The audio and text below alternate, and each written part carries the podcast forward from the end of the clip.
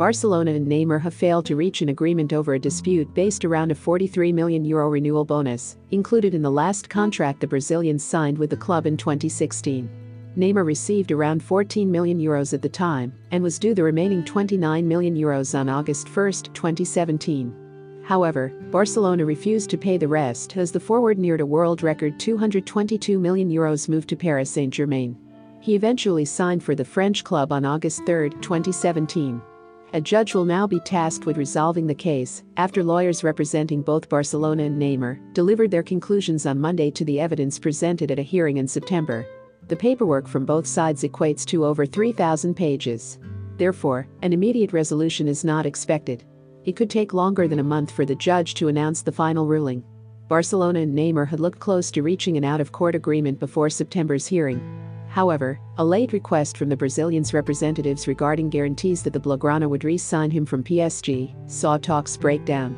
In September, the judge has suggested May 18, 2021, as a potential date for a court case to finally settle the disagreement. However, Neymar's representatives argued that was too long to wait, which led to both sides instead presenting their cases at a second hearing on Monday.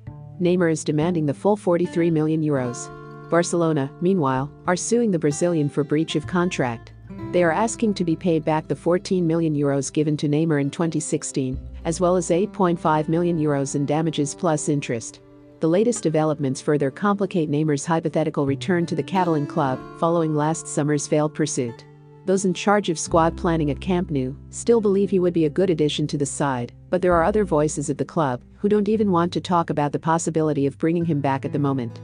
Last week, Barcelona captain Lionel Messi, who has previously gone on record saying he would like Neymar to return, admitted it will be complicated to re sign him from PSG.